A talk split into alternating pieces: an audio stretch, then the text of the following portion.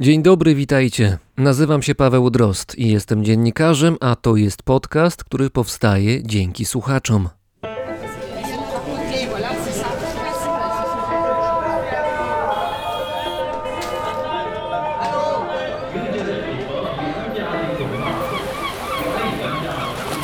Brzmienie świata z lotu Drozda.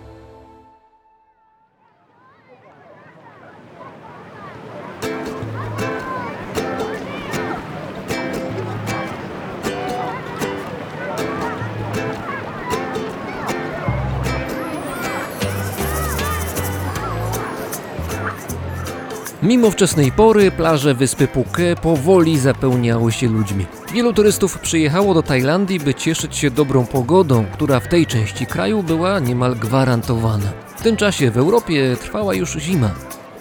Był 26 grudnia 2004 roku. Zwykły dzień, który za chwilę radykalnie zmieni swój charakter.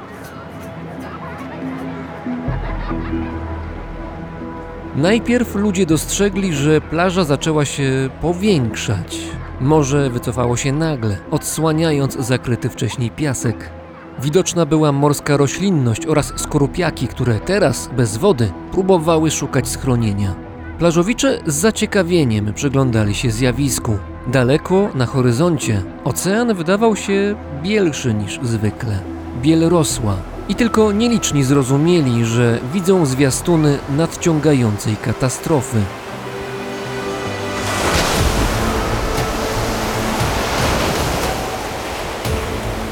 Nieco wcześniej na dnie morskim na zachód od nieodległej Sumatry miało miejsce potężne trzęsienie ziemi. Podwodne ruchy tektoniczne doprowadziły do powstania fal tsunami, które z dużą prędkością rozeszły się po Oceanie Indyjskim. Wielkie masy wody najpierw uderzyły w wybrzeża Indonezji. Ten kraj ucierpiał najbardziej i tam też zginęło najwięcej ludzi. Żywioł spustoszył również zachodnią Tajlandię, Malezję i Birmę. Na zachodzie tsunami dotarło do Indii oraz Sri Lanki i mimo dużej odległości od Sumatry, fale zalały również wybrzeża niektórych państw wschodniej Afryki, przede wszystkim Somalii. Jedno z najpotężniejszych i najbardziej śmiercionośnych tsunami nowożytnej historii wpłynęło na setki tysięcy ludzi oraz na życie pewnego hipopotama.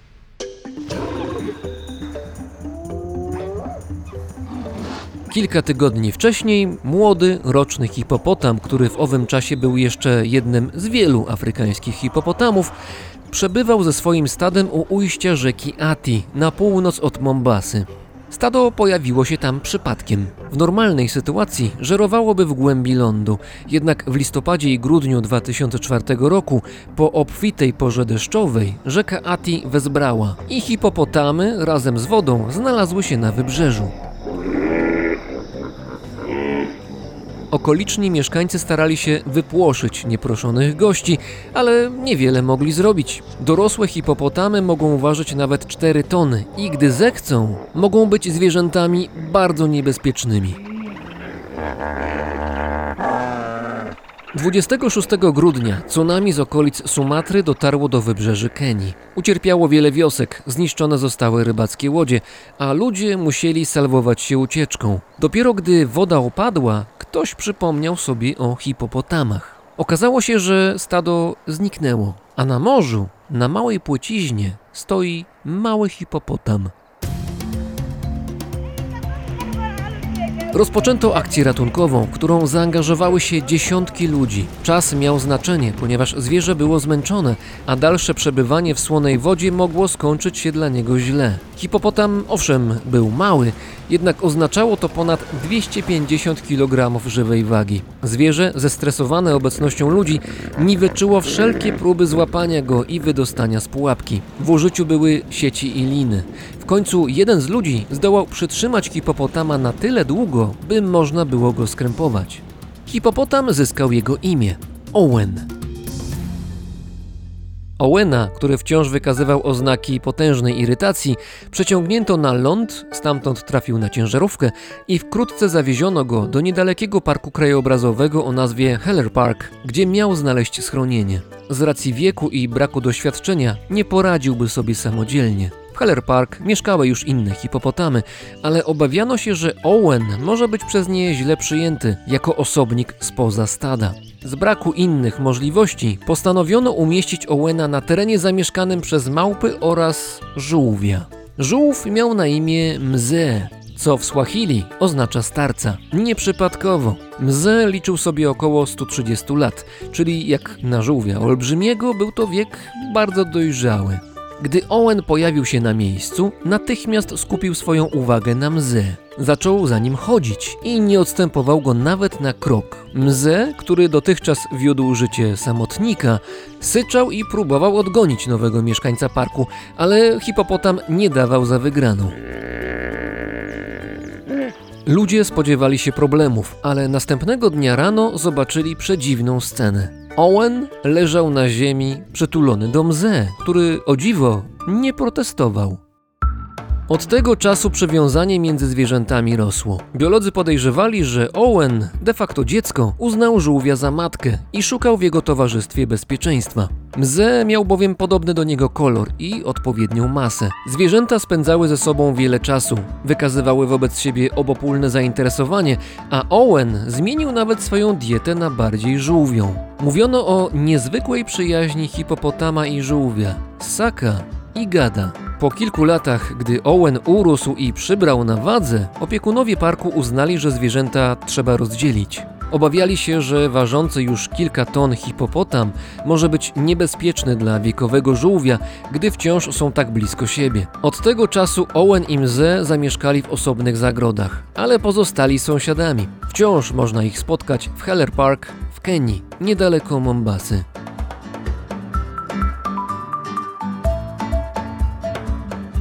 Owen miał szczęście. W chwili zagrożenia znaleźli się ludzie, którzy chcieli i byli w stanie mu pomóc. Czy tak będzie też ze zwierzętami, o których usłyszycie za chwilę? Czas pokaże. I jeszcze informacja. Miejscami rozmowa może być nieodpowiednia dla uszu najmłodszych słuchaczy.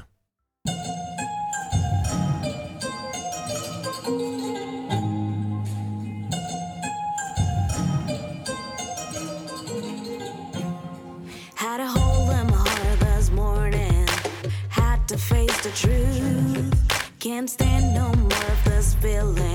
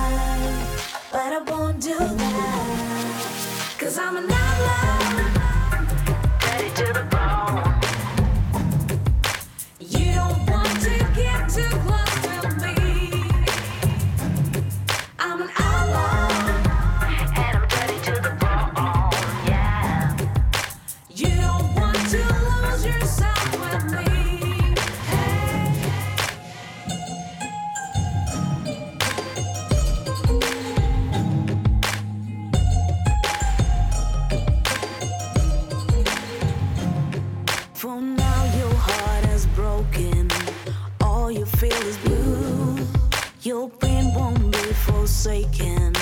You'll find someone new. I don't want to hurt your feelings. That's just what I do. Hit the road before you get here.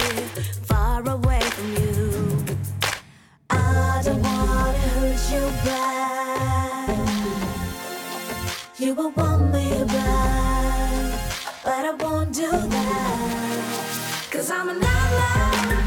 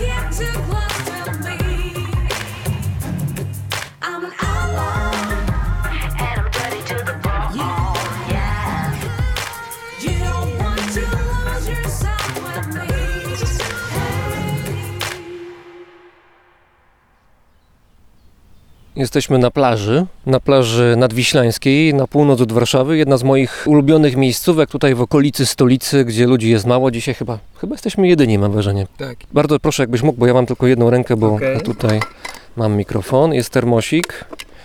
Bo jeżeli jest plaża, mamy koc oczywiście profesjonalnie oraz nawet taki mały, proszę bardzo, przyniosłem e, parasol, żeby nas słońce nie przygrzało. O, dziękuję Ci bardzo. Tak polewam po berberyjsku. Z Po tak berberyjsku, a wysoko. wysokości.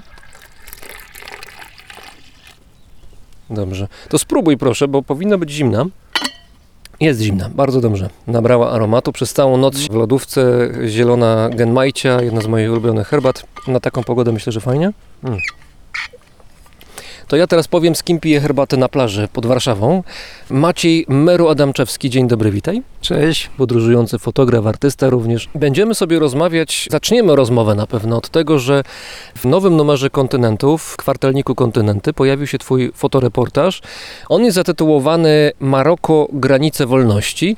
I tak jakby ktoś mógł czytać sam tytuł i by połączył te trzy słowa i ich znaczenie, czyli Maroko, granica i wolność, to mógłby nawet pomyśleć, że może o Saharę Zachodnią chodzi, prawda? Bo to i granice, i wolność, i Maroko, no tam y, trudna historia, bardzo bolesna łączy i Saharę Zachodnią, i Maroko, ale nie, to chodzi o inną część Afryki, chociaż Maroko cały czas jest w naszym zasięgu, zasięgu naszego wzroku, ale północ, góry Atlas i chodzi nie o ludzi, ale bardziej o zwierzęta. Zainteresowałeś się makakami. To może najpierw troszkę jak te zwierzęta wyglądają, no mniej więcej wiemy, makak, jakaś małpa, ale to trzeba dokładnie opisać. Makak jest podobny do nas. E, I już wszystko wiemy, dziękujemy. No, makaki są takimi zwierzętami, które często spotykamy w różnych regionach świata. Głównie Azja, prawda? Tak, również Azja i najczęściej je omijamy szerokim łukiem, bo jak to u naczelnych e, bywa, makaki wybuchają często różnymi emocjami. No jak wybuchną emocjami, no to jest niebezpiecznie, jest groźnie, potrafią ugryźć, zaatakować. Gdybyśmy byli teraz w jakichś rejonach właśnie wschodnioazjatyckich, tak teraz koło lasku, to pewnie byśmy musieli pilnować tych wszystkich rzeczy, które mamy tutaj na kocu, bo makak mógłby przyjść i mógłby, mógłby się tym zaopiekować. Tak, tylko w Azji te makaki są wszędzie, one podkradają. To makaki berberyjskie żyją w Ozut, na przykład w Ozut, bo jeszcze jest Atlasie Wysokim, żyją też, ale w Ozut to jest takie małe miasteczko, w którym no, od pokoleń tam żyją, zbierają zioła, rodzą się tam, rozwijają i tworzą takie całe grupy, całe rodziny. To są fantastyczne rodziny, jak im się przyjrzymy bardzo blisko, nie jako turysta, tylko już osoba taka wchodząca w te rodziny, czy to potrzebujemy czasu na to oczywiście, żeby one nas zaakceptowały, no to wtedy to wygląda troszeczkę inaczej niż w Azji. No tak, bo to jest taka niewielka enklawa właściwie makaków poza Azją, bo one, makaki jako gatunek siedzą w Azji, ale makaki berberyjskie jako jedyne siedzą poza Azją, w północnej Afryce, Maroko przede wszystkim, trochę Algieria i odrobinkę jeszcze Gibraltar, to jest Tak, ciekawa tak. rzecz, prawda? Tam taki stan półdziki występuje, jeżeli chodzi o makaki, ale przede wszystkim są w Maroku. Opiszmy je jeszcze, jak wyglądają fizycznie. To ile, O. między 10 a 20 kg, tak operując liczbami, bez ogona, jest charakterystyczna tak, rzecz. Tak, tak. Taki wyraz pyska czy twarzy, taki no dosyć powiedziałbym inteligentny. Zresztą w ogóle ciekawa rzecz, bo zauważyłem na twojej stronie internetowej w dziale portrety są ludzie i są też makaki. Obok ludzi bezpośrednio. Nie zrobiłeś osobnej działki zwierzęta na przykład. Tak, bo e, ogólnie jest tak, że makaki nie patrzą w oczy. Podczas fotografowania też staram się nie patrzeć w oczy, też nie uśmiechać się do makaków, bo kiedy pokazujemy zęby, my się śmiejemy, bo widzimy makaki, to po prostu pełna radość i w ogóle. Pokazując zęby, no to trochę to brzmi takie, no atak, tak? Makak pokazuje zęby i mówi proszę odejść e, na bok. I teraz o tych portretach. Jak robiłem portrety makaków, ja bardzo dużo czasu spędziłem. Kilka dni. Najpierw pojechałem tam raz, zobaczyłem, że coś takiego się dzieje, co tam się w ogóle dzieje e, i we mnie to pozostało. Czułem, że to jest taki temat bardzo ważny. Ja robię dużo reportaży o ludziach, robię portrety ludziom, ale wszędzie widzę zdjęcia piękne, przecudowne zdjęcia zwierząt. w idealnych warunkach, na świetnych obiektywach i to wszystko wygląda cudownie, ale nie pokazujemy często problemów tych zwierząt. Te portrety, które zrobiłem makaków, są takie dosyć wymowne, dlatego że makaki patrzą mi w obiektyw. Rzadko się zdarza to, żeby patrzyły tak jak człowiek prosto w obiektyw.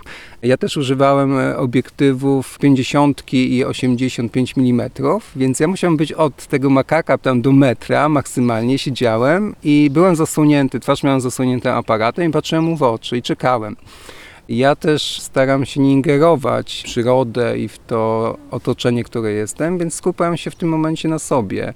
Czyli jak też praktykuję medytację, więc siedziałem, trzymałem aparat i medytowałem, więc makak nie miał możliwości reagować na mnie, więc zaczął patrzeć mi prosto w obiektyw. Jak patrzył prosto w obiektyw, ja naciskałem migawkę i dzięki temu mam portrety takie jak ludzi. Makaki są bardzo podobne do nas. Kiedy siedzisz z nimi, ja musiałem poświęcić, zanim zrobiłem zdjęcia, to musiałem poświęcić dużo czasu. Jak z ludźmi, trzeba się troszkę przedstawić, Tak. pokazać się od dobrej strony. Tak, tak. I ja pierwszy raz jak pojechałem, to spotkałem takiego najstarszego makaka. Siedziałem na takiej platformie, bo tam w Ozud jest taka jakby platforma, na półce skalnej zostało wybetonowany taki kwadracik, no i tam przychodzą turyści, którzy oglądają te makaki, no i ten widok. No jak ja tam przychodziłem na tą półkę skalną, bardzo wcześnie rano, ja i moja żona, to siadaliśmy gdzieś tam po kątach, albo medytowaliśmy w tamtym miejscu, no i makaki nas oglądały. No i wtedy się zaprzyjaźniłem z takim staruszkiem. Tak myślę, że to był starszy już makak, czyli on tak troszeczkę na boku. No i on mnie obserwował, obserwował. Po jakimś czasie przyszedł do mnie, usiadł coraz bliżej, coraz bliżej. I jak siedziałem, no to położył łapkę na mojej nodze. I tak siedział koło mnie, więc ja też z nim siedziałem. Później ja otwarłem rękę, więc mi włożył dłoń swoją w moją dłoń. I to było coś niewiarygodnego, że poczułem, że właściwie nie ma między nami różnicy jakiejś większej. Ma takie same dłonie jak ja, ma troszeczkę więcej futerka, ale, ale czułem, że jest po prostu tak samo jak ja. To samo czuję, wychowuję swoje dzieci, wnuki, rodzinę. Jak przyglądam się swojej rodzinie, swojej mamie, rodzeństwu, to widzę, że jesteśmy bardzo podobni. Powiedzmy o tym miejscu, to znaczy jesteśmy w górach Atlas. W ogóle to jest tak, że, że jeżeli patrzymy na mapę północnej Afryki, to tak stereotypowo by nam się wydawało, że tak jak tutaj jesteśmy teraz, jest piasek, piasek, piasek i pustynia i nic poza tym, ale tak nie jest, bo przecież góry Atlas, które się ciągną przez Maroko, Algierię, chyba kawałek też Tunezji, to są wysokie góry do 4000 metrów, tam jest po prostu śnieg. One tam żyją w tym miejscu, te makaki berberyjskie. Wśród, jak powiedziałeś, skał, to są tereny górzyste. Tak. I są specjalne miejsca, gdzie wiadomo, że one żyją i dlatego tam ściągają ludzie, którzy przychodzą, żeby zobaczyć. No i wokół tego się wykształcił rodzaj przemysłu. Tak, ogólnie jest tak, że do, to co powiedziałeś, tam jest w ogóle zielono, tak? No w ogóle Maroko jest przecudownym miejscem. Jeśli chcemy zobaczyć taką, taki świat w pigułce, to zawsze mówię jedź do Maroko, tak? Że widzisz pustynię, zielono, śnieg, woda, po prostu wszystko. Ale wracając do makaków, i do turystów. No ja też jestem jakimś rodzajem turysty, tak? Przyjeżdżam, staram się nie ingerować i nauczyłem się jak nie ingerować w świat. Przecież też są we mnie emocje. Jak widzę pierwszy raz makaka, to się cieszę i w ogóle bym go nakarmił nawet cukierkami z miłości. No ale to już jakby świadomość, tak? Co po tym pozostanie. Ludzie tam przyjeżdżają przede wszystkim do wodospadu, bo tam jest olbrzymi wodospad, przepiękny. Taka atrakcja turystyczna bardzo ważna. Jak już są przy tym wodospadzie, no to wystarczy kawałeczek przejść i dojść do tej właśnie takiej wybetonowanej platformy, gdzie są makaki. A one tam żyją dziko. To nie jest tak, że to jest jakaś klatka, czy nie wiem, zoo. Tak, one żyją dziko, no i nie byłyby zainteresowane nami, no bo co my możemy im zaoferować oprócz jedzenia? Nic tak naprawdę, tak? Krzyczymy, hałasujemy, różne rzeczy robimy takie nieprzyjemne, ale mamy za to jedzenie. Do niedawna było tak, że makaki zaczęły masowo umierać. Bo ludzie przyjeżdżali, karmili je słodyczami, chlebem, e, no a niestety na makaki to bardzo źle działało i po prostu masowo wymierały. Więc władze zabroniły karmić. No i to było super, po prostu, że wreszcie po prostu ktoś się tym zajął. Chyba też ze względu na biznes, no bo jak umrą makaki, no to stracimy dodatkowy dochód turystów, którzy przyjeżdżają. No i zaczęto je karmić orzeszkami orchidowymi. Co też nie jest dobre dla makaków, bo no może gdybyśmy im dali tam paczuszkę orzeszków na tydzień, no to by było w porządku, ale jeśli każdego dnia do Ozut przyjeżdża olbrzymia ilość turystów, naprawdę olbrzymia, jak idziemy i w każdym sklepiku możemy kupić torebkę orzeszków, no to każdy turysta kupuje torebkę orzeszków i każdy turysta chce, żeby makak usiadł mu na plecach. A makak zresztą to robi bardzo chętnie, bo makak nie ma pojęcia na temat tego, że może za chwilę mieć problem z otyłością, a z tego co słyszałem, makaki berberyjskie mogą mieć taki problem właśnie przez turystykę. Przez turystykę, ale też makaki, to co powiedziałeś wcześniej, że, że tam jest śnieg. Więc makaki wcześniej wędrowały po tych skalistych górach, zajadając się wszystkim, żeby przytyć. Szukały jedzenia, no i orzeszki spowodowały, że no tej tkanki na zimę jest trochę więcej, tylko że tej tkanki jest za dużo. I one się też przyzwyczajają do tego, że ludzie przychodzą, makaki dostają jedzenie, przez to te może migracje też są trochę zakłócone. Małpy siedzą w jednym miejscu, no przecież za chwilę przyjdzie kolejny człowiek, znowu przyniesie orzeszki albo inne jedzenie i tak dzień za dniem upływa. Tak dzień za dniem upływa. Tam oczywiście dochodzi, no bo tak, bo makaki, tak jak wspomniałem, są to naczelne i awanturnicze tak, czasem, więc jak e, ludzie przychodzą, jest takie wymowne zdjęcie, które się ukazało w gdzie e, siedzi taki makak najstarszy pośrodku właśnie tej platformy, a wokół się stoją ludzie, turyści. No i tam jest taka sytuacja, że ten makak już ma tak dużo tego jedzenia, on tak siedzi i po prostu je, jest taki otyły, tak siedzi w koło, ludzie tam robią zdjęcia, cały czas robią zdjęcia.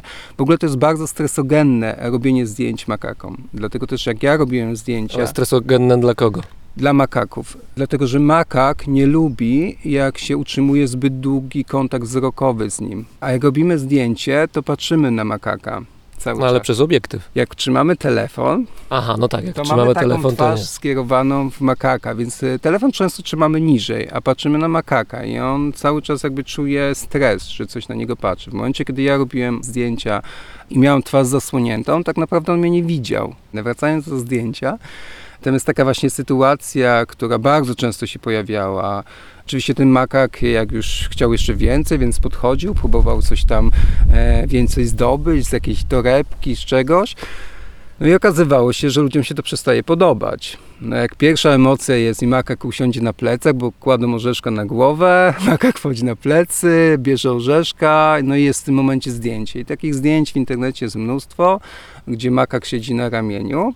I później ten makak już się najadł, emocje opadły u turysty, ale makak chce dalej. No ale turyście już się to nie podoba, więc wtedy zaczyna taki turysta go odganiać, yy, kopać, uderzać torebkami. Widziałeś to? Tak. To zdjęcie akurat, które zrobiłem, które jest w kontynentach, to tam moja interwencja była ostra, za co mi się dostało też mocno, bo pan, który tam stoi na tym zdjęciu, po prostu kopał makaka. Potem makak próbował e, jeszcze zdobyć jakieś jedzenie, jemu się to nie podobało i on go kopał butem, żeby, żeby odszedł. To był taki staruszek makak, więc nie był agresywny. Gdyby trafił na młodego nastolatka, no to skończyłoby się to pogryzieniem, jak parę godzin wcześniej pani, która przyjechała i karmiła chlebem, ja poprosiłem, żeby nie karmiła chlebem, no to schowała ten chleb, ale makak chciał ten chleb, już wiedział, że jest ten chleb, więc y, próbował wyrwać, pani zaczęła go bić torebką, no i została ugryziona tak bardzo poważnie. Ja wysłałem tą panią do lekarza, że poszła, że to jednak są zwierzęta, które mają mnóstwo chorób. Dodamy tutaj, że makaki wcześniej nie miały takich chorób jak obecnie mają, bo my ludzie przywozimy im nowe choroby, a makaki żyją w takim zamknięciu trochę i my im przywozimy i one chorują na choroby, których wcześniej nigdy nie było wśród tych rodzin. Zastanawiam się, jak ty się czułeś w ramach tych scen, o których teraz mówisz, to znaczy, no byłeś częścią tej strony fotograficznej, turystycznej, byłeś częścią trochę tego biznesu, w tym sensie, że byłeś uczestnikiem, nie wiem, czy tam się płaci się za wycieczki, czy wstęp jest wolny, nie wiem, ale no byłeś częścią tego. Czy byłeś w stanie się jakoś od tego jednak zdystansować? Może porozmawiałem też o świadomym podróżowaniu. Robię wszystko i staram się, staram się bardzo podróżować w ten sposób, żeby nie ingerować. Żeby wybierać tak drogę w podróży, żeby zostawiać po sobie jak najmniej śladów. Tak robię też na przykład w Marrakeszu, jak jestem, i na głównym placu pokazuje się węże, które tam tańczą. One są bez zębów, mają powyrywane zęby, czy makaki na łańcuchach, które siedzą na ramionach, robią fikołki. Zresztą Zozut to są makaki, które są wykradane. Wejdę ci na chwilkę w słowo. Jak wpisałem sobie hasło makaki, Maroko, zdjęcia i tak dalej, znalazłem zdjęcie, fotoreportaż taki mały, opublikowane na Onecie w dziale Plejada dokładnie 10 lat temu, którego to bohaterką tego fotoreportażu była Maria Seweryn, która pojechała do Maroka na wycieczkę. I jako zdjęcie 13, to polecam, jak ktoś chce przez Google znaleźć, jest zdjęcie, gdzie właśnie makak siedzi jej na ramieniu. Maria Seweryn uśmiechnięta od ucha do ucha, no bo przecież małpka, ale ewidentnie widać, że małpka ma obroże, łańcuch i widać tylko spoza kadru rękę, która trzyma tego makaka za ów łańcuch. Tak, to jest to świadome podróżowanie, o którym zacząłem mówić. Dla mnie czym jest podróżowanie świadome? Obserwowanie siebie i swoich uczuć. Ja jak pierwszy raz zobaczyłem słonia, zrobiłem to samo, co ta pani. I w ogóle jej za to nie winię, tak? A co, wziąłeś słonia na ramię? Nie, ale jak, jak zobaczyłem słonie pierwszy raz w Azji, to biegłem do nich jak wariat. Tak biegłem po prostu. No to naturalne zjawisko. No po prostu ja zawsze marzyłem zobaczyć słonia. Po prostu biegłem do tych słoni, zacząłem je głaskać, przytulać, całować, oglądać. One w ogóle nie reagowały na mnie. No i pan tam był, który zaczął nam coś tam mówić o tych słoniach i ja po prostu pełen euforii. Słoń, po prostu cudowne po prostu uczucie. Po prostu jak pokażę mamie, po prostu cioci, w ogóle wszystkim, moi przyjaciele zobaczą, po prostu ja i słoń. No i nagle się okazało co, że jak już te emocje mi opadły, zdjęcie zostało zrobione i ja tak pochyliłem głowę, tak dotknąłem swoim czołem czoła słonia i widziałem cierpienie tego słonia. I zacząłem go oglądać. Całą głowę miał poranioną, bo taki jest specjalny hak do uderzania, żeby one były grzeczne. Spojrzałem na jego nogi, które były na których były ślady po łańcuchach, e, były przykute. I sobie pomyślałem, kurde, no napędziłem ten biznes tylko dlatego, że emocje wzięły górę. I oczywiście zawsze się zachwycam słoniami i zawsze się będę zachwycał każdym zwierzętami. One są przecudowne, tylko z dystansem. Jak widzę teraz słonie, które machają na boki trąbami, to nie myślę, że one są fajne i się bawią, tylko że one są chore po prostu, bo zostały odebrane od matki, zbyt małe i mają chorobę sierocą. Tak samo makaki, wracając do tego zdjęcia na ramieniu, to są emocje.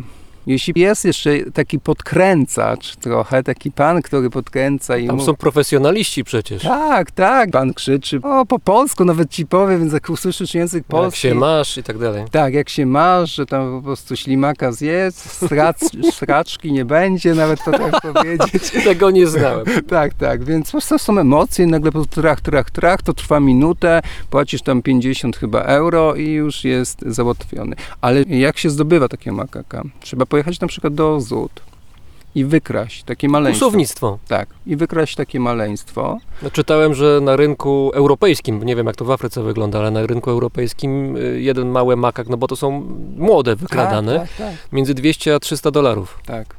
Ale takie makaki trzeba ułożyć jeszcze. Tak jak słonie, kopie się dół i się wrzuca małego słonia do dołu. Tak makaka trzeba no, ułożyć, żeby chodził na łańcuchu, żeby robił różne fikołki. E, No i najczęściej jest to przemoc. Populacja makaków w Afryce Północnej, no i kawałeczek tego Gibraltaru, tam jest kilkaset sztuk, to liczy w tej chwili coś około 10-12 tysięcy osobników. To się zmienia na niekorzyść cały czas, to znaczy kiedyś i kilka dekad temu było ich dużo więcej. Wśród powodów tego, że one znikają, oprócz tego, że jest kłusownictwo, o którym mówiliśmy przed chwilą, jest też turystyka, która negatywnie, przez chociażby to karmienie, też wpływa na, na całą populację tych zwierząt. Jeszcze jest jeden element, to znaczy wycinanie lasów bo lasy w tych rejonach, o których mówimy, czyli północna część Maroka, góry Atlas, to są przepiękne lasy, głównie cedrowe, ale przez to, że są przepiękne, to jest też ich przekleństwo, bo za cedrem też się wybierają drwale. No i my wszyscy jesteśmy spragnieni drzewa cedrowego, bo przecież takie ładne. To jest jeden element. Jest jeszcze następny element. To są hotele. Turyści mają coraz większe wymagania, potrzebują coraz lepszych pokoi, coraz lepszych widoków. Mieszkańcy najczęściej nie budują tych hoteli, tylko budują to ludzie z zewnątrz, którzy są majętni. No i ci ludzie wybierają i mają wpływ prawdopodobnie na władzę, na przykład w taki Mozut i wybierają najciekawsze miejsca, czyli naskalne jakieś takie półki i tam powstaje taki potężny hotel, który zabiera najczęściej część przestrzeni dla makaków. E, Rolnictwo. Rolnictwo, no makaki chodzą i zbierają zioła, przynajmniej tak było. Myślę, że teraz w czasie pandemii jestem ciekaw w ogóle, czy to się zmieniło, bo one muszą teraz sobie radzić same bez turystów, bez orzeszków.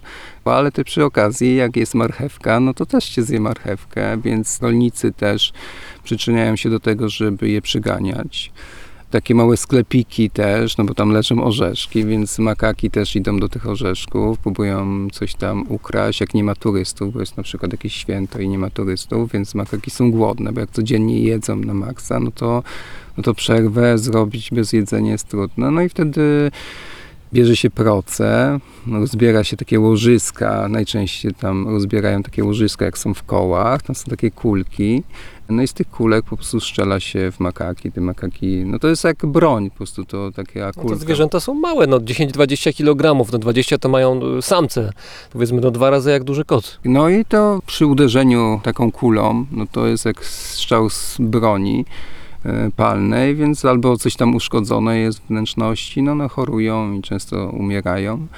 Są jakieś rany, no i z proc się strzela bardzo często. Jak można tego też trochę uniknąć? Ja na przykład, kiedy przyjechałem do mm, Ozut, zawsze tak robię, że albo śpię na dziko gdzieś tam jak najbliżej po prostu jakieś wydarzenia, albo wspieram ludzi, lokalnych ludzi. I w Ozut to jest też niesamowite, bo w samym Ozut, w samym centrum jest kilka hotelików, które działają, no ale dla większości turystów to już jest taki skansen, więc ludzie tam nie chcą iść. I gdyby miasto wspierało tą turystykę w tym centrum, to by nikt już nie stawiał dookoła w najpiękniejszych miejscach, bo to jest właściwie idealne miejsce, żeby turyści tam byli. To znaczy chodzi Ci o to, że jest już istniejąca baza hotelowa na terenach miejskich i nie jest potrzebna, jeżeli chodzi o, o możliwość przyjęcia kolejnych gości, baza gdzieś na zewnątrz już na terenach, Tak, na których te bytują makaki. Tak, bo te hoteliki są puste najczęściej. Ja znalazłem taki hotelik, nawet dostałem czysty pokój i z łazienką, z kuchnią. Najpierw oczywiście cena wysoka, później doszło do 30 zł za noc, więc mogłem tam siedzieć z 5 dni. No i w ten sam sposób nie płaciłem za drogi hotel na najpiękniejszym miejscu, czyli na górze, gdzie żyją makaki. Te makaki oczywiście, jak ten hotel jest zbyt blisko, no to one też tam chodzą, próbują się dostać do kuchni, więc no nie chciałbym tu nikogo oskarżać, ale prawdopodobnie są przeganiane w taki nieprzyjemny sposób. Ja nie do końca mogę to zrozumieć, po co aż tak bardzo się pchamy w tą przyrodę. I próbujemy jeszcze ją oddzielić. Czyli tu jest nasz hotel i tutaj jesteśmy my, a tam za tą granicą jest inny świat, ale musimy sobie uświadomić, że to nie jest inny świat, że bez tamtego świata my nie żyjemy, nie będziemy mogli żyć, że makaki robią dobrą robotę, czyszczą ziemię, rozsiewają nasiona, że bez tego nie ma życia. Nie będziemy mogli oglądać sobie pięknych roślin, jak nie będzie makaków, bo one przynoszą w odchodach siew dalej i zasiewają nam te piękne kwiaty, którymi się zachwycamy, robimy zdjęcia i wysyłamy do swoich mam czy ukochanych osób, tak? Więc musimy uświadomić sobie, że przyroda jest częścią nas, że nie możemy je oddzielić. I tej przyrody też nie można nauczyć, że od godziny 10 do 13 jest karmienie, a od 13 już nie karmimy, proszę sobie pójść. Przecież makaki nie funkcjonują w ten sposób, prawda? Że teraz jest czas na zdjęcia, a teraz sobie pójdźcie, już koniec, już z- robota zrobiona. Ogólnie jest tak, że no wcześniej makaki miały swoje wędrówki, później odpoczywały, spały. Trzeba było odpocząć, bo trzeba było przejść dużo kilometrów, żeby się najeść. A obecnie wystarczy wejść na platformę i dostać olbrzymią ilość orzeszków i nie trzeba się ruszać. Więc właściwie jedzą non-stop. Właśnie, ja też sobie herbaty się napiję, wiesz, bo już sobie wypiłem swoją część. Tak, jest przesmaczna. Się robi coraz goręcej, więc tym jest smaczniejsze, prawda, jak jest mrożone. O. Dobrze. Y, Zostawmy może na moment same makaki, ale zostańmy przy haśle berberyjski, bo makaki berberyjskie to jest pełna nazwa tych małp, o których rozmawiamy. A ta nazwa nie jest przypadkowa, ponieważ te małpy żyją na terenach z kolei, gdzie od bodaj średniowiecza żyje rdzenna ludność Maroka, czyli Berberowie, którzy też są i w Algierii, i częściowo w Libii. Tuaregowie to też właściwie Berberzy. Zresztą jak jest wśród naszych słuchaczy jakiś może fan piłki nożnej, ja nie jestem, ale przeczytałem, że tak właśnie jest, że Zinedine Zidane jest Berberem, to znaczy jego rodzice byli Berberami, to jest były piłkarz francuskiej reprezentacji piłki nożnej, obecnie chyba trener Realu Madryt, o ile się nie mylę, ale tutaj się nie znam. W każdym razie z Berberami też miałeś trochę do czynienia. To nie jest akurat trudne, no bo w Maroku chyba jedna trzecia ludności to są Berberowie. Tak, tak, tak. Zacząłem robić w ogóle taki reportaż. To też, jak wyglądają moje fotoreportaże, że ja planuję, na przykład drugi raz pojechałem do Maroka, bo chciałem zrobić reportaż o mężczyznach, bo tam jest dosyć łatwo to zrobić, bo mężczyźni żyją razem, bardzo blisko siebie. No ja poszukiwałem swojej męskości, bo jestem z Europy i żyjemy sami właściwie i rywalizujemy między sobą, a w Maroku jak byłem pierwszy raz, to mi się bardzo to podobało, że tam ci mężczyźni jednak razem, dzieci, chłopcy przy tych starszych obserwują i to było fascynujące dla mnie. A to nie wydaje ci się, że to jest taka męskość plemienna, to znaczy właśnie tak, Tak. bardzo razem, ale właśnie w opozycji do kobiet też.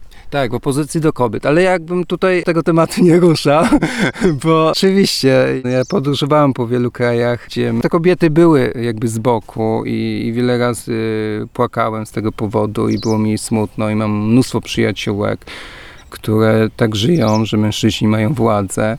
I to jest trudny temat dla mnie. Ja myślę, że byśmy mogli zrobić nowe spotkanie na ten temat. Tak, to jest bardzo trudne. Może wróćmy jednak do mężczyzn i skupmy się na mężczyznach. Bardzo wspieram kobiety, ale też chciałem zobaczyć, jak to wygląda od strony męskiej. No i pojechałem tam zrobić reportaż o mężczyznach i znalazłem taką grupę, która wybrała się w góry. Zresztą też, jeśli chodzi o zwierzęta, tutaj był taki wątek ze zwierzęciem, gdzie kilku dorosłych mężczyzn plus młodzież, takie dzieciaki, zabrały taką kozę w wieku taki 12 lat. Ja nazwałem w ogóle ten reportaż 12 lat i koniec i szli w góry.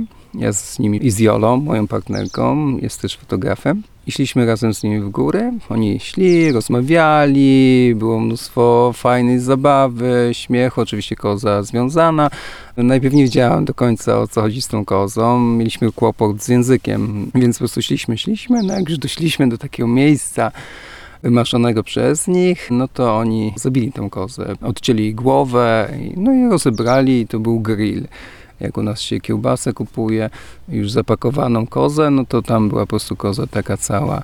Oczywiście były tam różne takie fajne sytuacje, typu, że chłopiec zaczął kopać głowę, gdzieś tam rzucać tą głową, więc była rozmowa tych mężczyzn o tej głowie, że nie wolno. Tak było widać, że mieli szacunek do tego. Zjedli wszystko oczywiście, to co zostało, rozłożyli tam jakimś lisom i później szybko się lisy pojawiły.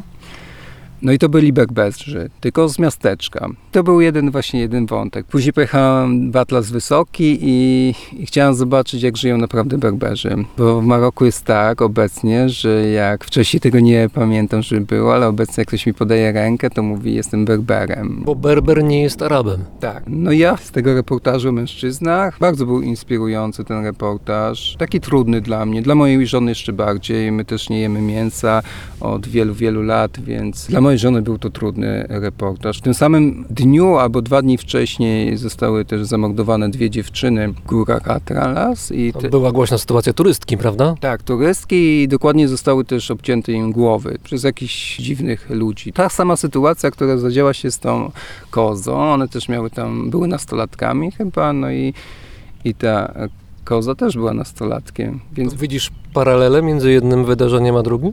Jeśli zabijamy dla przyjemności, a to była akurat przyjemność, przecież nie byli głodni ci ludzie, to było takie trochę morderstwo. Że nie możemy tak twierdzić, że zwierzęta nie czują, że możemy sobie je jeść, możemy je nosić po skałach, ciągać, rzucać, wiązać. Ona była związana, rzucana najpierw gdzieś tam, jak było odpoczywanie, to była rzucona, ciągnięta w te skały, tak, do góry i to nie było przyjemne, ten widok. Ja to odcinam. Kiedy robię reportaż, to staram się skupiać bardzo na sobie, czyli jakby obserwować doznania w ciele, troszkę medytować i nie oceniać. Wiem, że taki reportaż dobrze pokazany, nie oceniający innych, zmienia, że daje świadomość, że, że można troszkę inaczej, można, nie trzeba po prostu aż tak być brutalnym, że można po prostu, nie wiem, jeśli ktoś chce e, zrobić sobie grilla z tej kozy, to można ją zabić wcześniej, szybko, a nie ją ciągnąć, rzucać, narażać na stres, strach. Ogólnie jestem w ogóle przeciwny zabijaniu zwierząt, ale jeśli coś takiego się dzieje, to już niech ludzie zrobią to szybko i, i bezboleśnie, i bez stresu dla tych zwierząt. Oprócz reportażu, którego bohaterami byli mężczyźni, też zajmowałeś się kobietami z aparatem. To jest trudniejsze, bo kobiety, kiedy są same ze mną, nie ma mężczyzn wokół, to jest super. One są przecudowne, są pełne energii, w ogóle są rozgadane, są przecudowne, inteligentne. E, Wystarczy, że się pojawi mężczyzna z ich otoczenia i one się zmieniają, się zamykają sobie, chylą głowę, już nic nie mówią, po prostu są takie troszkę wyizolowane. To mówimy o północnej Afryce cały czas. Tak, bądźmy w koło tego Maroka może, prawda? Ale mi się udało, zacząłem robić taki reportaż, jest rozpoczęty, o Berberach. Dotarłem, to był też taki przypadek. Ja twierdzę, że wszystko się dzieje w odpowiednim czasie, kiedy mamy otwarte oczy i nie szukamy. To jest trochę jak podróż, że ja mam mniej więcej obrany cel, że chciałbym zrobić reportaż o Berberach. Gdzieś tam byłem jakiś, w jakichś górach, dużo turystów i na takim parkingu siedział chłopiec z dziewczynką. Ta dziewczynka i ten chłopiec miały specyficzną urodę. Chłopiec chyba miał niebieskie oczy w ogóle. No nie spotkałem właśnie takich osób nigdzie. No i się zainteresowałem. No to dziewczynka miała jakąś linę taką dużą, więc zrobiłem z nią skakankę wielką i z tym chłopcem, więc się bawiliśmy tam. Chodziliśmy wszędzie pół dnia. Oczywiście turyści ich przyganiają, no bo one są troszkę, one się nie uczą, nie chodzą do szkoły te dzieci. Uczą ich rodzice życia, jak wypasać owce, jak prać i żyją w jaskiniach. Mają najczęściej jeden garnek, dwa garki. To są jaskinie jaskinie, czy takie groty skalne bardziej? Są takie groty, obudowują ją kamieniami, no i tam po prostu żyją, tam przeżywają całą zimę. Turyści, jak wspomniałem, ich odganiają te dzieci, bo one wyglądają tak, jakby miały żebrać, a tak naprawdę te dzieci też trochę schodzą na dół, żeby popatrzeć, jak wyglądają turyści i coś nowego się dzieje. No bo ile można siedzieć w tej jaskini i patrzeć na te kozy albo łazić po tych polach, po tych górach, takich surowych, po prostu zero zieleni. No i ja dużo spędziłem z tą dziewczynką czasu, próbowaliśmy się jakoś dogadać. Jest Lucho, jest takie zdjęcie wymowne, które gdzieś tam cały czas się pokazuje. I Lucho zabrała mnie później, mnie jeszcze takiego z Wenezueli, chłopaka, do, do siebie, do jaskini. Żyją też pod ziemią, czyli jak jest bardzo gorąco, kopią takie pod ziemią doły. Widać to, bo to są takie jakby podwórza zrobione na zewnątrz, czyli takie ułożone kamienie. Tam stoi właśnie garnek, jakieś to, a pod ziemią jest taki tunel wykopany i oni żyją też pod ziemią. I to jest niesamowite, bo oni żyją kilometr od cywilizacji, z turystami wypełnione, z jedzeniem. A i tradycja ich jest taka, kobiety wybierają sobie mężów u tych Berberów, czyli one idą na targ, jest taki targ. Jest targ mężczyzn, tak? Tak, jest taki targ, gdzie To po ile mężczyzn nachodzi w takim razie? No, przyjeżdżają mężczyźni z wszystkich wiosek, gór, tam się spotykają, chodzą, oglądają się nawzajem. Kobiety mają prawo wybrać. Mało tego, kobiety mają prawo się rozwieść. Czyli w momencie, kiedy mężczyzna jest niemiły, bije taką kobietę, czy popada w jakiś alkoholizm, no i jest nieprzyjemnie tam, to kobieta ma prawo powiedzieć, mój drogi, żegnamy się. Albo wybrać- ostrzej. A co, co ciekawe, Breberowie w większości wyznają islam, tylko że islam w ich interpretacji jest bardziej liberalny niż ten, który zazwyczaj kojarzymy z Afryką Północną. Znaczy trochę został on narzucony. Ja rozmawiałem też z Zechmunem, e, pewnie się ucieszy, że go wspominam. I on nam wytłumaczył, że pamiętam, siedzieliśmy kiedyś na pustyni, też pojechałem kiedyś na pustynię, jeszcze wtedy samochodem jechaliśmy, zaparkowaliśmy na pustyni samochód, rozbiliśmy namiot i tam mieszkaliśmy przez chyba dwa tygodnie na tej pustyni z żoną. Nie siedzieliśmy w hotelach, chodziliśmy tylko po wodę, no ale Rachman do nas przychodził i pamiętam, siedzieliśmy pewnego wieczoru na pięknym, gorącym piachu z cudownym zachodem słońca i on wziął tak piach i powiedział, że moją religią jest ziemia, przyroda i że dla nich, dla Berberów najważniejsza jest przyroda. To w ogóle też ważna rzecz jest taka, że Berberowie to jest słowo, które jest używane chyba od starożytnych Greków, prawda? Potem zostało zaadaptowane też przez Arabów, ale sami Berberowie mówią o sobie inaczej. Amazik. Amazik, to znaczy wolny człowiek. Kiedy tu przyszliśmy dzisiaj na plażę nad Wisłą, gdzie w tej chwili jesteśmy, to przypominam, siedzimy sobie na piasku, na kocu, dookoła y, dużo piasku właśnie na plaży. Jest też Wisła, mało ludzi, mało, to znaczy jesteśmy tylko my dwaj i czasami jakiś samolot przeleci nad głową. To zaczęliśmy rozmawiać, już nawet nie pamiętam jak to się stało, ale zaczęliśmy rozmawiać o takim wątku, który nie jest często poruszany, albo jakoś jest spychany gdzieś na bok, to znaczy kwestia bezpieczeństwa w podróży ale w takiej interpretacji, kiedy ta podróż jest realnie niebezpieczna, co więcej, kończy się śmiercią człowieka, który w tej podróży jest. Bywa tak, że ludzie jadą w miejsca, które są jakoś jednak bardziej niebezpieczne, które są jakoś bardziej ryzykowne, a czasami jest też tak, że mają w sobie taki rodzaj, nie wiem czy uświadomionego, czy nieuświadomionego paszportu, że oto są podróżnikami, są turystami, są zwiedzającymi, w związku z tym tak jakby jakaś otoczka bezpieczeństwa była nad nimi, jakby mogli więcej. Ale tak nie jest, no jesteśmy cały czas tymi samymi ludźmi, mamy te same potrzeby, ta sama fizjologia, te same zagrożenie i tak samo możemy przeżyć, jak i zginąć.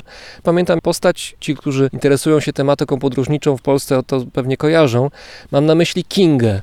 Hasło Kinga i Chopin to była para, która podróżowała lat temu, ile z 15, 20, jakoś tak. Na początku, kiedy blog podróżniczy to było coś, co nie istniało właściwie w polskim internecie. Oni jako pierwsi pisali z podróży, opisywali to, co robili w trasie, a jeździli przez kilka lat dookoła świata, w różnych miejscach byli. I Kinga już potem podróżując pojedynkę, bez Chopina, pojechała po raz kolejny do Afryki, w Afryce się zakochała i z tej Afryki już nie wróciła, ponieważ zmarła na ciężką postać malarii. I takie sytuacje się zdarzają. To nie jest tak, że wszyscy bezpiecznie wracają do domu. Czasami jest po prostu niebezpiecznie albo nawet bardzo niebezpiecznie.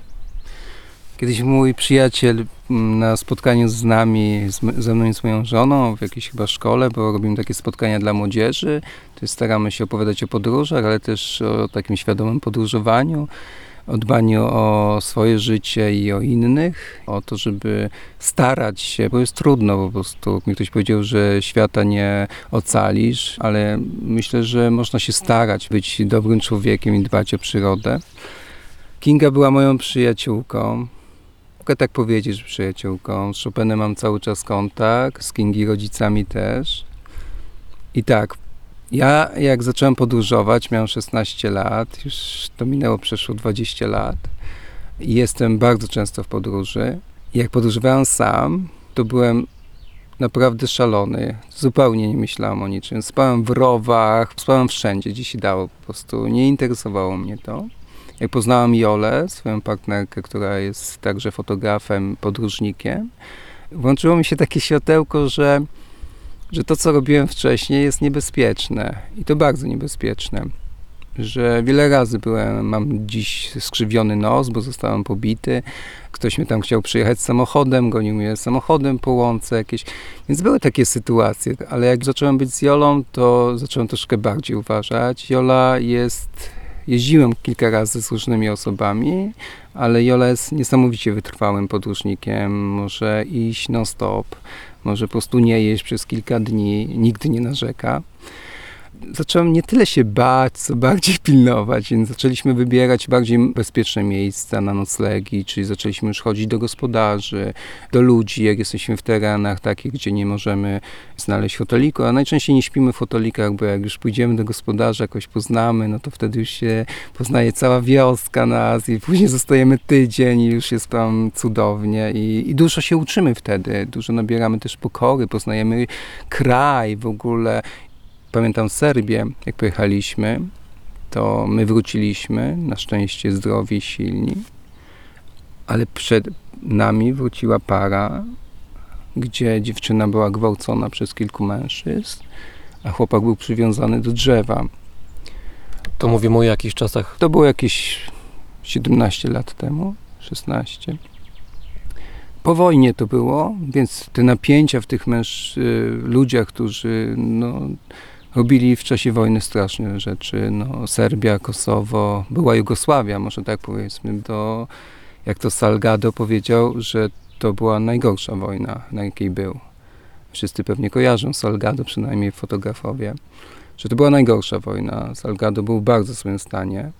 Więc ci ludzie, oczywiście, którzy dopuszczali się w czasie wojny takich strasznych rzeczy, no w nich to jeszcze było. Więc tacy turyści, właśnie takie włóczęgi, nawet nie turyści, tylko takie włóczęgi, były też takim dobrym towarem na to, żeby ich skrzywdzić.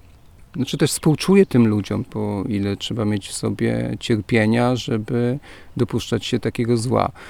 No ale pamiętam, jak jechaliśmy dalej, te, tam dużo spotkaliśmy cudownych ludzi, gościli nas w domach, poznaliśmy też takie starsze panie, które przeżyły tą wojnę. No i to były ciężkie rozmowy, takie bardzo trudne i, i naprawdę ja, ja jako mężczyzna czułem się bardzo źle, po prostu nie wiedziałem jak się zachowywać. Czułem się, czułem się jak taki gwałciciel, że, że one na mnie patrzą z takim lękiem wręcz. Ale pamiętam też, jak pojechaliśmy do. Ja nazywam to Kurdystanem, bo ja bardzo lubię Kurdów. Nigdzie nie spotkałem tak fajnych ludzi. Znaczy, spotkałem w Birmie fantastycznych ludzi, ale Birma też jest dosyć niebezpieczna. To jest, spaliśmy w różnych miejscach, gdzie wojsko nas gdzieś tam prześladowało, bo się ukrywaliśmy w świątyniach. Więc też było tak dosyć niebezpiecznie czasem. Byliśmy w Birmie, jak była demokracja, pierwsze dni demokracji, więc my siedzieliśmy w klasztorze, medytowaliśmy, nagle przybiegli mnisi mówią ukrywajcie się, zabili jakiegoś tam głównego, zabili kogoś, jeżdżą wojska. Całe miasteczko takie malutkie było po prostu zawalone wojskiem, było po prostu bardzo niebezpiecznie, więc mnisi nas gdzieś tam dali jakiś pokój. Misi też nie mogli nas ukrywać, bo byli zagrożeni, ale robili to czasem, gdzieś tam nas ukrywali. Pamiętam właśnie Kurdystan. Jedziemy, jedziemy. No i tam co chwilę jakieś tam stopem oczywiście jechaliśmy. No i co chwilę ci kierowcy mówią, że nie możecie jechać do Kurdystanu, nie możecie jechać do Gubejazid jechaliśmy, bo was tam zabiją. W ogóle mówimy o irackim Kurdystanie? Nie, o tureckim, tureckim, że was tam zabiją. No i tam był wtedy konflikt jakiś. Dokładnie wiem, jaki to był konflikt. To był czas, gdzie w Gruzji wybuchła wojna. Bo my jechaliśmy też później do Gruzji. I to są takie niebezpieczne rzeczy. I mogliśmy też znowu nie wrócić. Znaczy my wybieramy to, znaczy ufamy trochę światu i życiu, ale są takie momenty jak choroby, które zabierają. Tak zabrała choroba Kinga, tak?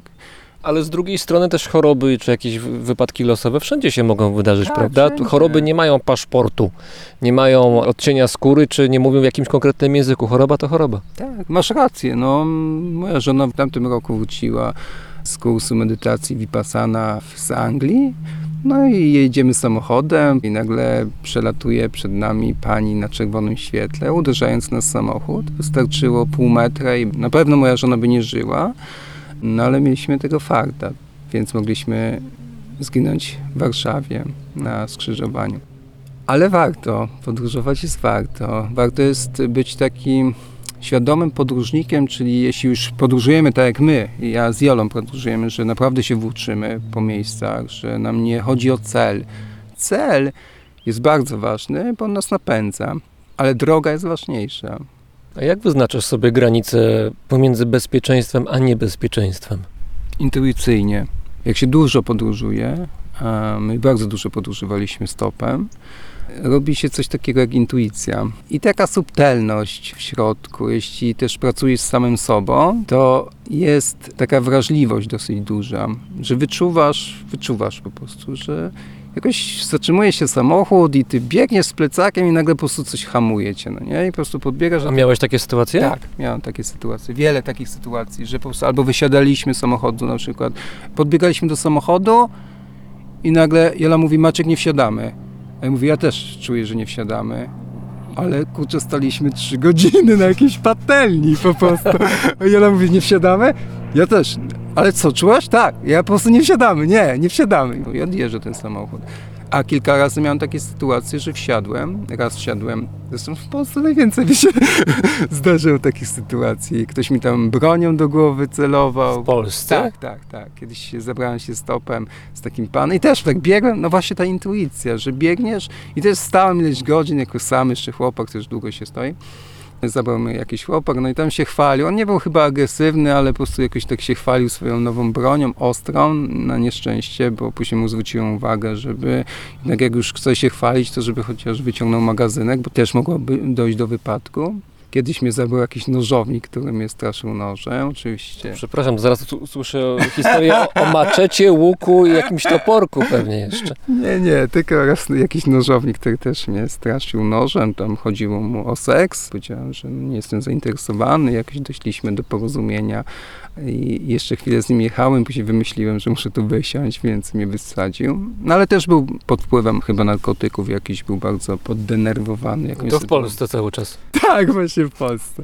Czyli jak jeździsz stopem, to nie w Polsce z twoich doświadczeń wynika. Czy też, no w Serbii też było niebezpiecznie. Myślę, że w Serbii było bardziej niebezpiecznie niż w Polsce. Ale intuicja, taka naprawdę jak czujemy intuicję, że coś, to tak samo jak w reportażach.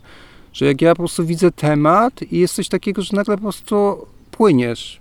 To teraz musimy stworzyć jakąś puentę naszej rozmowy, Tak, bo tak. przeszliśmy z Maroka od makaków, gdzieś tam słonie się jeszcze pojawili, Tak. potem Polska, Serbia, wszystkie możliwe miejsca. Ty zaproponujesz jakąś puentę czy ja? Czy gramy w papier, kamień, nożyce? To może zaproponuj, a jak coś mi się narodzi, to ja też zaproponuję.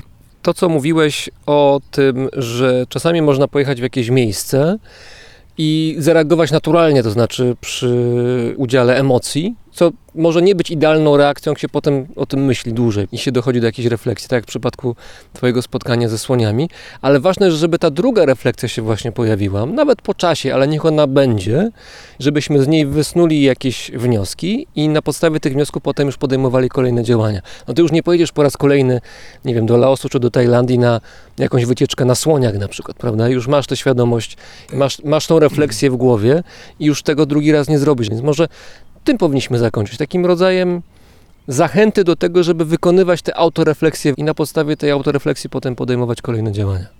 Tak, ja myślę też, że jak wyjeżdżamy, oczywiście jak zorganizowane wycieczki są trochę trudniejsze, bo tam są osoby, które mają na celu nam sprzedać ładne rzeczy i one trochę podkręcają to. No, żeby był turysta zadowolony, no to zabierzemy takiego turystę do makaków.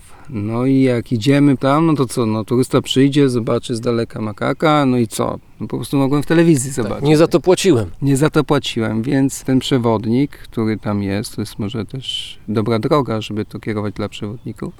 Często mówi, to teraz kupujemy orzeszki. No i oni kupują te orzeszki, no ale jeśli obejrzymy taki reportaż, na przykład mój, w magazynie Kontynenty obecnie, to możemy powiedzieć, pana, no ale ja nie chcę tych orzeszków.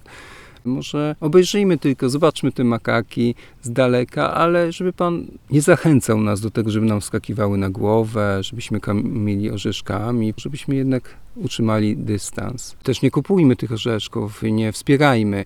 Co może się zadziać dzięki temu, że tego nie będziemy wspierać? E, Zaczęło tak być na przykład w Tajlandii, gdzie ludzie jeździli na słoniach, non-stop jeździli na tych słoniach i każdy turysta jechał na słoniach.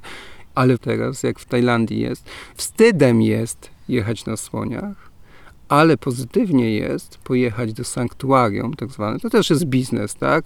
Ale już lżejszy, tak? Taki rodzaj rezerwatów, prawda, dla zwierząt. Tak, tak. I tam płacimy jakiś bilet wstępu i sobie z daleka przez lornetkę oglądamy słonie na przykład chodzące. One czasem podchodzą, bo to są słonie też, które podchodzą do ludzi, no bo one były wcześniej gdzieś tam przystosowane. Czasem podejdzie taki słoń, tam trąbką dotknie. I to już jest fajniejsze. Już zrobiliśmy duży krok. Tak samo makaki. Możemy je uratować w ten sposób, że przestańmy je karmić. One wtedy pójdą, odsuną się od tej platformy. One będą sobie żyły tam same i będziemy mogli stanąć na tej platformie, dostać lornetki i popatrzeć sobie na nie. Jak żyją przepięknie. W momencie, kiedy dokarmiamy no i zostawiamy przy okazji dużo śmieci jeszcze, bo ja o tym nie wspomniałem, ale tam sprzątałem przez kilka dni, wynosiłem olbrzymią ilość śmieci, bo, bo tam się rzuca śmieci i one żyją w jakichś linkach, szkłach, butelkach. Jest tam olbrzymia ilość śmieci i turyści tego nie widzą, bo to jest przepięknie zakamuflowane. Jest to takie odgrodzone płotem, że jak stoimy na platformie, to widzimy tylko piękno, a na dole wystarczy zejść za półkę i tam jest dramat, totalny dramat. Ja wynosiłem te śmieci przez kilka dni, no ale po kilku dniach przyszedłem i dostałem się w to miejsce, właśnie przeskoczyłem przez ten płot, żeby zobaczyć, co tam się dzieje. Okazało się, że tam jest wysypisko. Wszystkie moje śmieci wylądowały tam. Miasto nie zabrało tych śmieci, nie wywiozło gdzieś. Musimy jakby świadomie wybierać.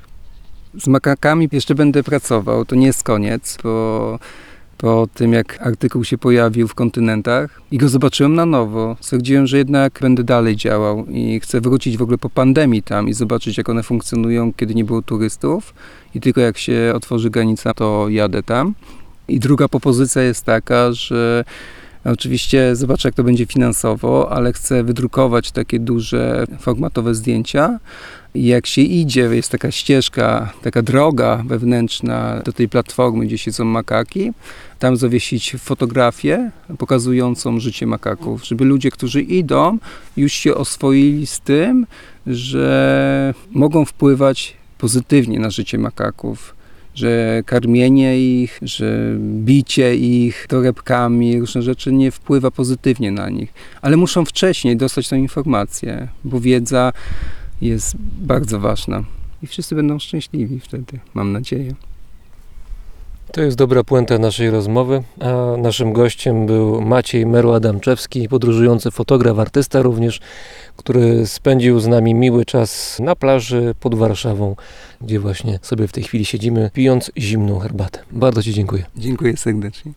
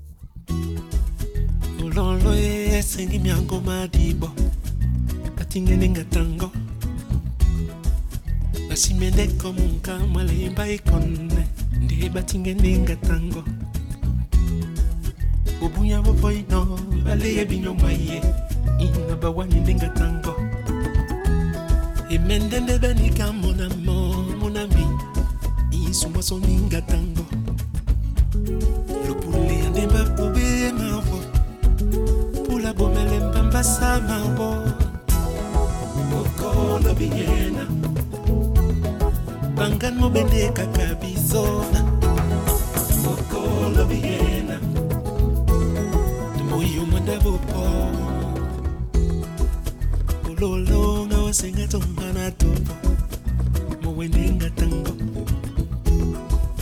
matilama makaye makane mapata. Momendenga tango makaki makwanga matimba nde mapenya. Amonde mengatanyo olanga wa bibelpe losumwe moye kumboye. Mone wengatayo. Lopuli ya ndemba bobenao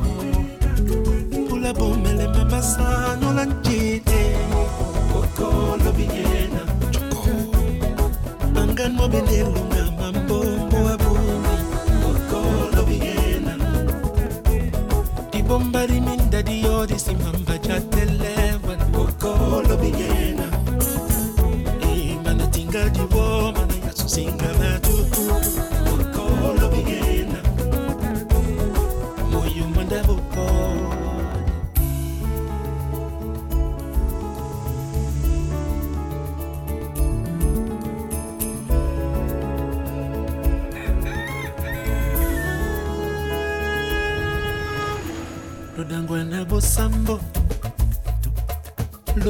balamba miano. Yakuntu bana bendeyedemo manganga cukumbela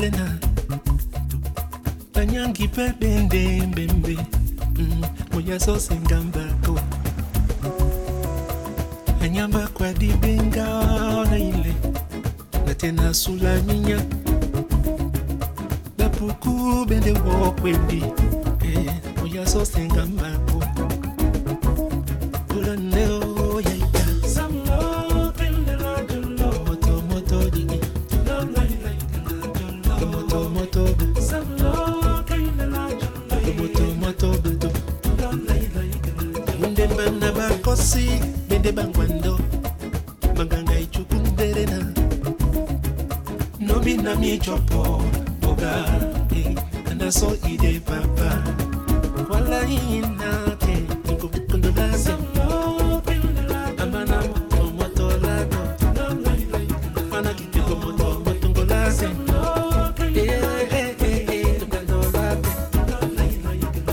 mitoke makamba na ibwana jako. Manyaka kurumbelewe bana ba afrika sonzemene ambapo yasosengambaka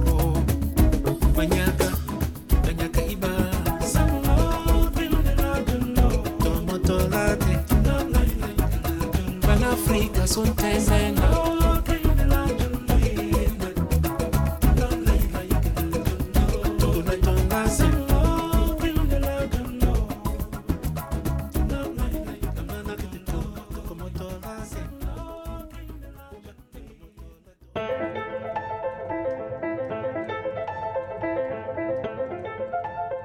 Słuchaliście 59. odcinka Brzmienia Świata z lotu Drozda. To audycja, która powstaje dzięki słuchaczom. Jeśli uważasz, że moja praca jest warta wsparcia, odwiedź stronę patronite.pl i tam, wpisując hasło Brzmienie Świata, dołącz do zbiórki. Każda wpłata ma znaczenie. Każda wpłata sprawia, że w sobotę rano możesz posłuchać nowego odcinka Brzmienia Świata. Dziękuję za pomoc i za życzliwość.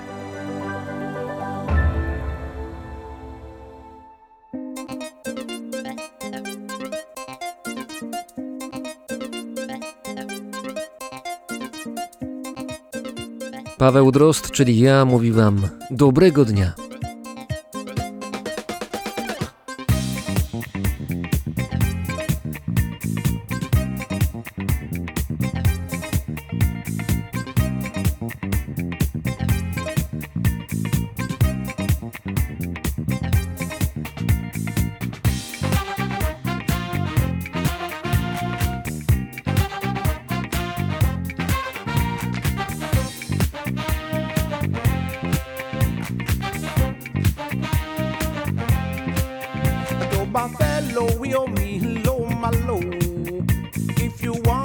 Wash water, you go use. Toba fel sebe owe me low, my low. If you want cook soup water, you go use. Water, don't get in me, don't get in me, water. Don't get in me, don't get in me, water. Don't get in me, don't get in water. Don't get in me.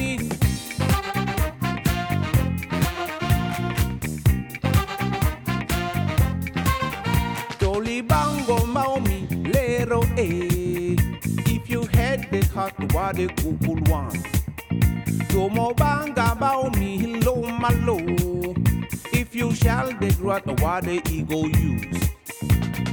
Water, don't get in me, don't get in me, he water Don't get in me, don't get in me, he water Don't get in me, water. Don't get in me, don't get tilly me. Don't get tilly me. Don't get tilly me.